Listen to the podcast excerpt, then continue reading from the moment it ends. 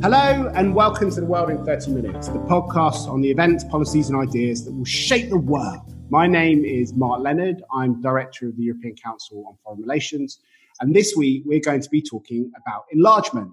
The European Union has a big decision ahead of it. It made certain promises to the Northern Macedonian people and to, to the Macedonian people to the Macedonian it's the, people. It's the Republic of North Macedonia, but it's the Macedonian people and the Macedonian language. So, for people listening, that's Vessela Tcherneva, who is director of ECFR, joining us down the line from Sofia.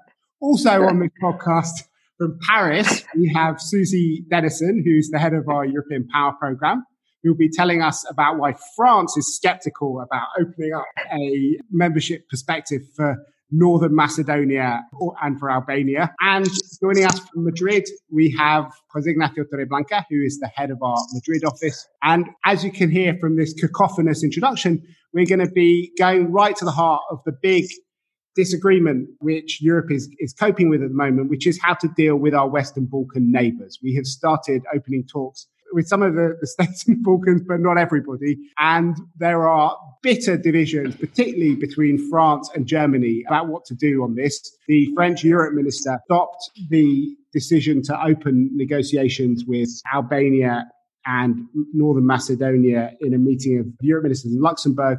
And it will now be up to the heads of state and government who are going to try and find time alongside all of the Brexit crises to talk about this. So why don't we start with you, Vessela, and why don't you give us a sense of where we're at in terms of the EU's relationship with the Western Balkans? Well, the EU has been promising for the past, I would say, five years, ever since Albania has the candidate status, and for the past two years to North Macedonia, ever since it decided to change its name, to change the passports of its citizens, to amend its constitution and so on.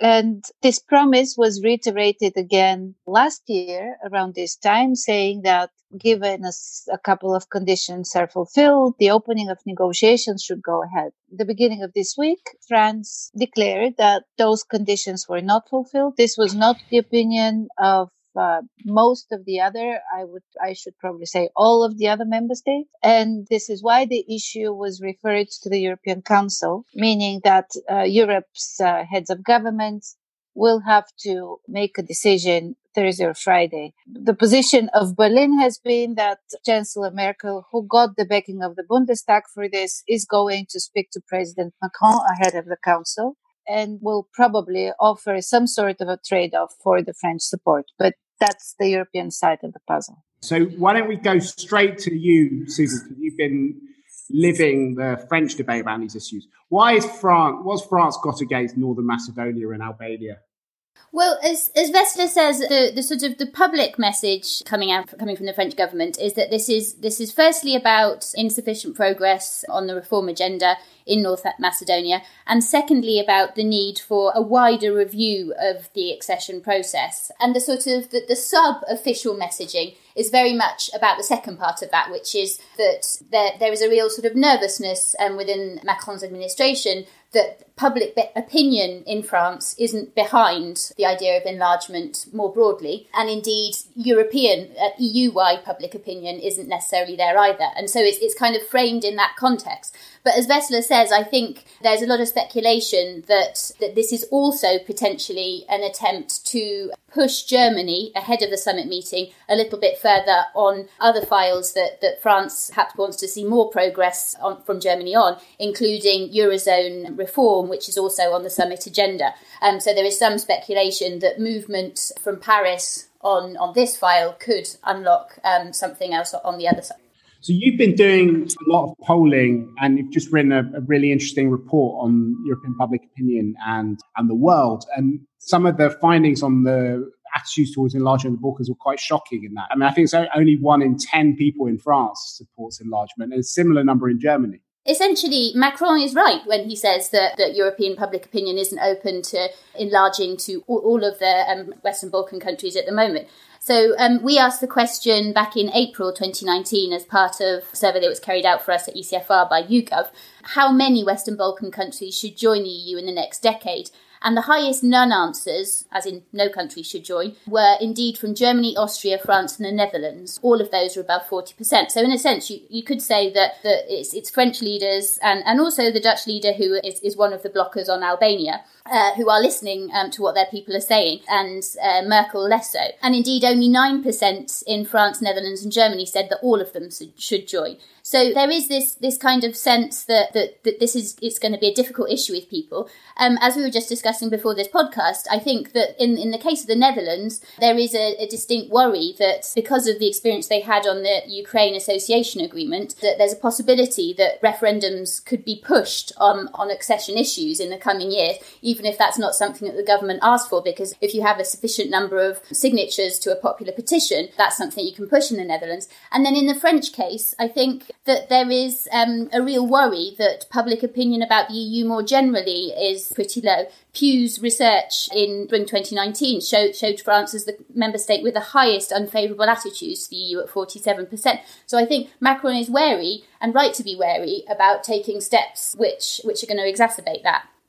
But I want to go to Nacho soon to talk about how it looks from, particularly for, for Borrell, who said that he's going to make the, the new EU High Representative, who said he's going to make the Balkans a big focus of his attention. But before we do that, maybe it's worth talking a little bit about what, what the solution to this might be. There were various attempts made by the Finnish presidency to try and decouple Northern Macedonia from Albania, which seems to be the least popular country to start talks with. Do you think that's what's going to happen, Vessela? Uh, it's one of the possibilities, although France has been very firm in saying that it will take either both in or none of them. And so basically changing France's position would mean it would be probably easier to start negotiations with both rather than decoupling them. And, and obviously this is going to be also the better solution. But decoupling also is a sign of keeping the um, the incentives for not only for Albania but uh, for countries like Bosnia and Herzegovina who still have not opened negotiations to show that the regatta is still there and there there will be other opportunities down the line. So Nacho, how do you see before we go to Borrell, what do you think this tells us also about the power dynamics within the EU? Because this seems to be part of the new Macron approach of not basically being particularly cooperative for Germany, given how unhelpful Germany was with his agenda.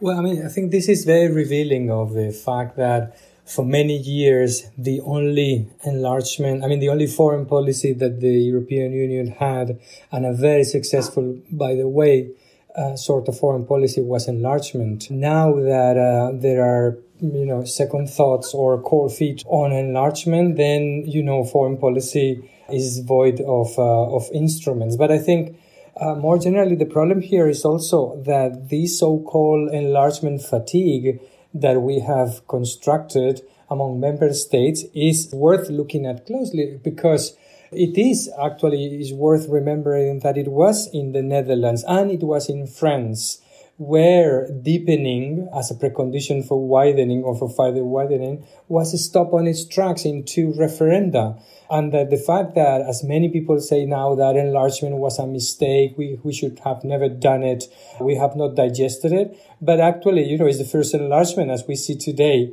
that we're still coming to terms with it. It's Britain, Denmark, and even Ireland have given us more headaches than any of the Eastern enlargement countries or candidates. But then now going to the going to the point today uh, that we are discussing, remember that the Commission is the guardian of the treaties. It is for the Commission to assess to which extent these candidates meet the conditions. And therefore, this should be a rules based process with very clear political indications, but there is not a possibility by which member candidate countries fulfill the conditions or are in the process of fulfilling the conditions, and then you just say no on grounds of uh, public opinion at uh, at home. You know, there, there should be a better way of engineering enlargement than expanding exponentially the number of veto points so as to make it practically impossible. Because if then that's the case, we should just put it out of the treaties or regulate it in a completely different way.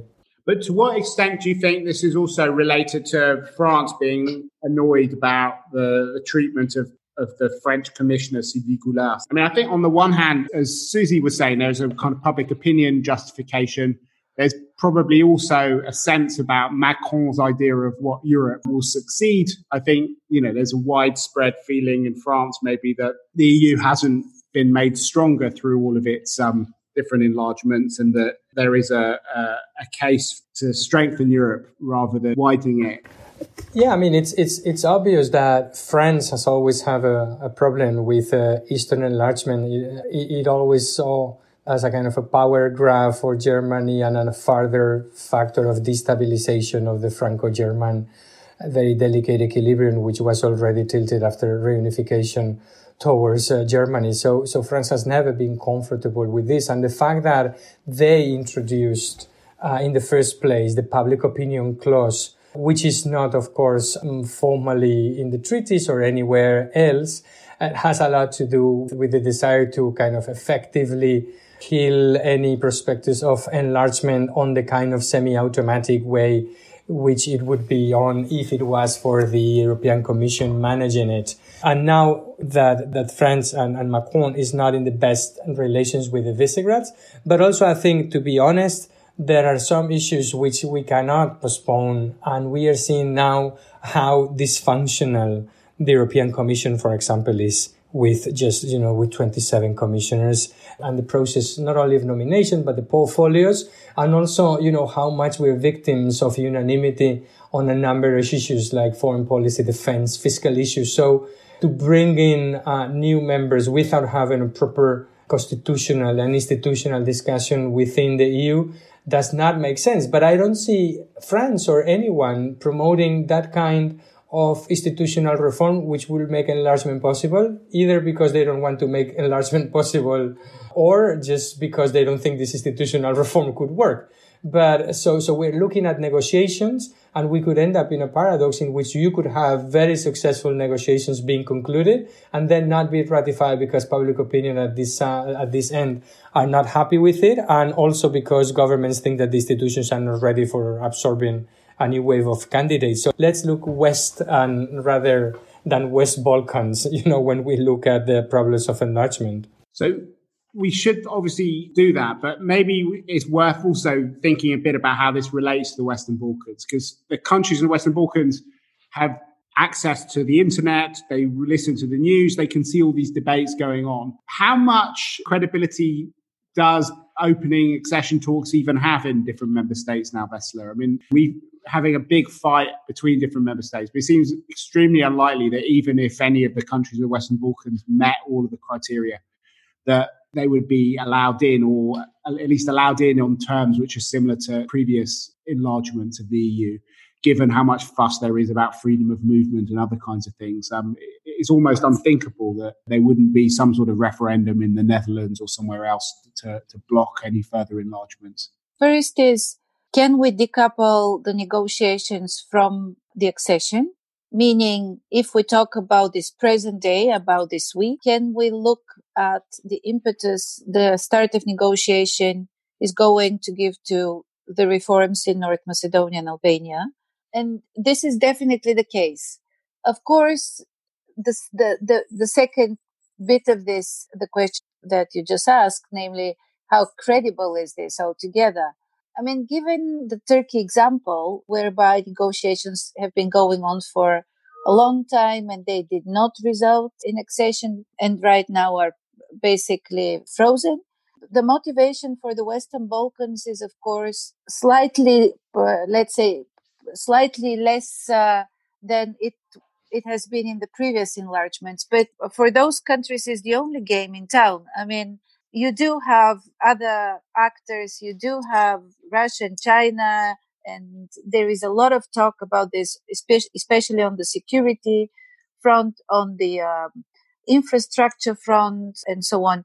But frankly, in terms of the overall vision for how a society would develop, uh, there is clearly no alternative to kind of the Europeanization path of, of those countries. And I think it is now the moment to ask ourselves what kind of countries and societies do we really want to see in that part of Europe, which, when you look at the map, is quite central geographically, especially to kind of the, the southern part, half of, of Europe. So, do we really want to let this uh, fairly small place with uh, not more than 20 million people altogether to basically rot away? And I think the answer is clearly no. Now is the time to start thinking about the next steps. What are the things that we can do to compensate for non-enlargement? We will probably see a bunch of crises if there is a no for opening negotiations this week. We will probably see a governmental crisis in North Macedonia, less so in Albania, where Edi Rama is going to put all the blame on, on France and on the West, but may revive his Greater Albania ideas. But longer term, there is a need for some policy to be put in place. Uh, just saying no is not going to be good enough that's one of the things we should now look into a bit more is what kind of things the EU can do. Josep Borrell has been nominated as the next High Representative for External Affairs and, and Vice President of the European Commission. When he was doing his hearings earlier, he said that Balkans would be a big priority for him, that his first trip would be to Kosovo. What kinds of things do you think he could do? It's very important that um, that we have a high representative who comes from a country that has been aspiring to membership from a position of you know not being a founding member, but also as it is known in Spain that you know European integration and, and democracy and the restoration of democracy are two sides of the same coin, and that you know this is a country where famously it was said that you know Spain is the problem, Europe is the solutions, and the role which Europeanization, as Vessela has said, is perfectly understood in terms of the incredibly deep and thorough transformation of society which followed uh, both, I mean, which preceded enlargement because Europeanization was a precondition for, but also a consequence of enlargement afterwards and both in economics, in, in politics, in society, in all aspects of our, of our lives. I think Borrell, like every other Spaniard, believes in the virtues and the merits of enlargement and has a sound, fair, relevant policy which we should all be committed to. Unless, you know, there are grounds and reasons which can be you know, objective reasons for refusing to engage and to satisfy the, the, European aspirations of countries, there is a policy to which, you know, we should pay maximum attention. It's true that uh, Spain has not been comfortable in the Western Balkans with the Kosovo issue, but it was committed, you know, from the beginning uh, in the war for Yugoslavia too. And, and actually, this was kind of the first international participation and involvement of Spanish troops on uh, outside Spain after membership. So I think Spain knows well the region despite the non-recognition of Kosovo and has been engaged with the region. You know, Javier Solana also promoted the Ohrid uh, agreements in Macedonia. So I see no reason why Borrell, even if there were doubts on this Kosovo thing, would not be fully committed to, to this dossier. And the fact that he has announced it, that his visit is to Kosovo, it's something very telling of, of something he actually said at the hearing and that he has repeated that i mean all these discussions about being a geopolitical commission and speaking the language of power and all those things you know to, to act uh, globally in the with uh, china and the, and the us and so on is, is very nice talk. But if you cannot do your own neighborhood and there you have power you have the instruments so there is no excuse for not being able to make this work but let's remember one thing is that Borrell will not be the enlargement uh, commissioner. There will be an enlargement commissioner who has, of course, a very clear mandate. As Vessela was saying, accession talks are not foreign policy anymore. You know, they are in between both things. And that's why we have an enlargement commissioner and a huge staff dedicated to that. Of course, that needs political impulse, but the kind of deadlock we are seeing in France at a very high level, it's something which is going to take a lot of uh, pressure and back and forths to try and mobilize. But I think there is no other way around. We cannot say no, just no to the Western Balkans, and I don't think Spain is going to be, and Borrell as High Representative is going to be comfortable with just a veto and a blockade of, of this process without putting a lot of energy in trying to make it work for everyone. So, Susi, what do you think Borrell could do to try and get the French on board with a big Balkan strategy? Well, I mean, I think that what the French are pushing for is that is an understanding that, that kind of being a, a more geopolitical commission, um, an EU that sort of understands the world it's, it's living in and behaves accordingly, starts at home and that the policy going forward on enlargement needs to sort of take account of the European position. You know, I was just listening to your con- conversation, and you know, I absolutely agree that just saying no isn't enough. We need to sort of show what what comes after that in terms of the relationship and so on. But in a way, I, I think that is what the French government is sort of trying to, to say too, with this this idea for kind of a reassessment about where, where enlargement's going. And so I think that that some sort of attempt to bring that process into play would go some way towards assuaging French concerns about this. But but equally, I think that it is important to take seriously this idea that that Europeans feel that the EU can only be sort of stretched so far, and and, and it, it's a real dilemma about whether we focus first and foremost on honouring the commitments that we've made to these countries in the Western Balkans, or we sort of pay attention as part of this process to, to, to what citizens in the EU are saying. I was just looking back, Mark, at the report that you and I wrote in spring this year with Adam Lury about what Europeans really feel the battle, battle for the political system. So the survey data that we had in there showed that, that France is the country with the highest sense of 58% that the EU might realistically fall apart in the next 10 to 20 years. But all of Germany, Italy, Poland had over 50% on this answer too. And, and, you know, even Spain had 40%, and I think that was the lowest one.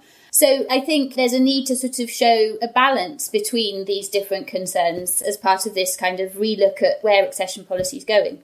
Vesa, there are a few kind of specific questions about the EU in the Balkans that I've been sort of mulling over. Maybe you can give put some light on them. One is this question about the enlargement commissioner. We talked about that before in this podcast, and you were in fact saying how absurd it was of having a Hungarian nominee who used to be justice minister be the person who decides whether these countries are meeting the Copenhagen criteria. Secondly, if we think about the alternatives to enlargement. One of the big things that has been going on is talk about regional economic integration. I hear that they've made a decision to have monthly meetings between some of the key states to work out how to get rid of some of the barriers between them. Is there more that the EU could do to support that? And then thirdly, how does the EU fit into the wider ecosystem? Richard Grenell, the famous uh, American ambassador to Germany, who we talked about on the podcast before, has been putting himself forward as a mediator between Serbia and Kosovo in the in the Balkans. I mean, how much is the US and the Trump administration part of the picture as well? On the enlargement commissioner, I think um, the the jury is still, is still out whether the portfolio of the enlargement commissioner candidate Trócsányi, who was declined by the legal committee of the European Parliament, whether this portfolio is going to stay intact. But if it does, that means that his successor, who is the current Hungarian permanent representative in Brussels, Mr. Oliver Várhelyi, is going to be the enlargement commissioner. Um, look, this is not a great sign. And not only because Hungary is part of the reason why France is so radically against enlargement, but also having a representative of the Hungarian government going around the Western Balkans will probably mean that following the Orban model may become less controversial for them. If they think, look, this is who Europe sends to us. Why should we try to stop our instincts to centralize control over media, to centralize control over economy and so on. And, and obviously to play with the judiciary, which, which is Orban's specialty. Sorry to interject, but just I think this, these things are always trade-offs, and everything I hear from uh, from actually from both the French and, and the Hungarian side is that both countries are very keen to keep the portfolios where their candidates have been rejected as they are. So I wonder if, um, you know, despite the challenges of having a Hungarian responsible for enlargement, if it's in the interest of keeping that sort of principle that the portfolio remains as they were, but it's a different candidate, then then France might live with it for now. Yeah, I think there is also third portfolio, the Romanian portfolio, which is in play. So there, if there is some sort of a swap, it could happen there. But you're right, very, the probability for that is very low.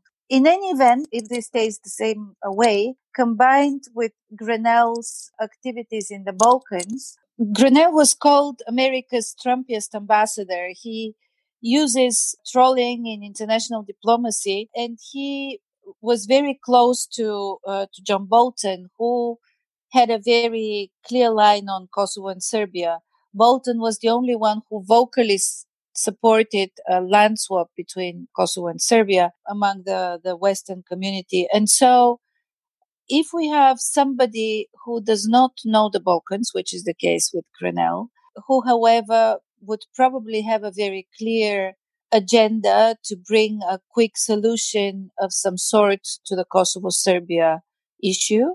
And at the same time, an enlargement commissioner who is not very well respected in the region and within the commission. I wonder whether this is a good uh, way forward for the relationship of the West with the Balkans. At the same time, the region is moving. And as I said, there are third actors. There is uh, quite a big Russian plan for intervening both in the security and the energy sector of some of the Western Balkan countries, most notably Serbia, who also wants to join the Eurasian Union later this month. All of this put together creates, uh, I think, quite a troubling picture. Well, I think out of time um, for this discussion, but we'll see uh, what decisions the European Union makes in the near term. And I think we will be returning again to this topic. Maybe we should do it when Borrell does his, his famous trip to Pristina, and we can see uh, we might have a clearer perspective on how some of the internal EU fights have, have, shaped up by then. But for now, I think there's one thing left we have to do with this podcast, which is our bookshelf segment. Nacho, what's on your bookshelf at the moment? Uh, a very scary thing called the age of surveillance capitalism. there is a it's a very worrying thing, so I don't recommend it to you know, if, if, if you have problems with sleeping well. But, you know, there's a very stark reality on, on how, you know, things are getting a bit out of control in terms of uh, personal data uh, and privacy and, and big companies, you know, yeah. Okay, what's on your bookshelf, Susi? I've just finished reading um, Spring, a bit more uplifting than that shows um, by Ali Smith. It's the third in a, um, a trilogy about post Brexit decision society um, in in Britain. It's a really it's a novel, um, but also a sort of an exploration of Britain's relationship with um, with the other uh, from elsewhere and, and what what role migration plays within that. Okay, what about you, Vesla? I am um, reading very carefully a book uh, which about a topic that has been bothering me for a while, namely what happened with our societies 30 years after the wall fell because it's in the next weeks we will be thinking about it more and more. But i i think also that has to do also with the discussion we just had. The book is called the light that failed and it's uh, a book by ivan krastev and stephen holmes that is being presented at the frankfurter buchmesse as we speak. Fantastic. I just just finished reading the final issue as well and reviewed it in prospect. So I very much add to your recommendation. And then the other thing, which is slightly lighter, but which maybe tells us something about our age, is a wonderful mini series on the BBC called State of the Union, which is about a series of 10 minute sketches about a couple who uh, are going through some marital problems and are, uh, kind of having counseling. And in a way, uh, it's maybe uh, a useful lesson for the world because it ends in a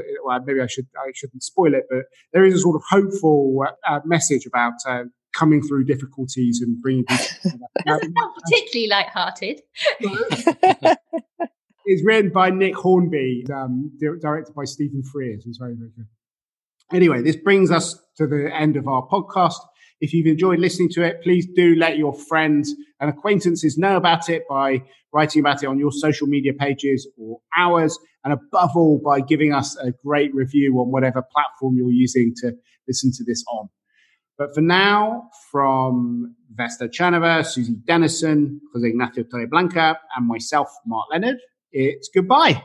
The researcher of ECFR's podcast is Jonathan Hackenbroich, and our editor is Marlena Riedel. We'll put links up to all the book publications that we mentioned on our website, which is www.ecfr.eu slash podcasts. Thanks a lot.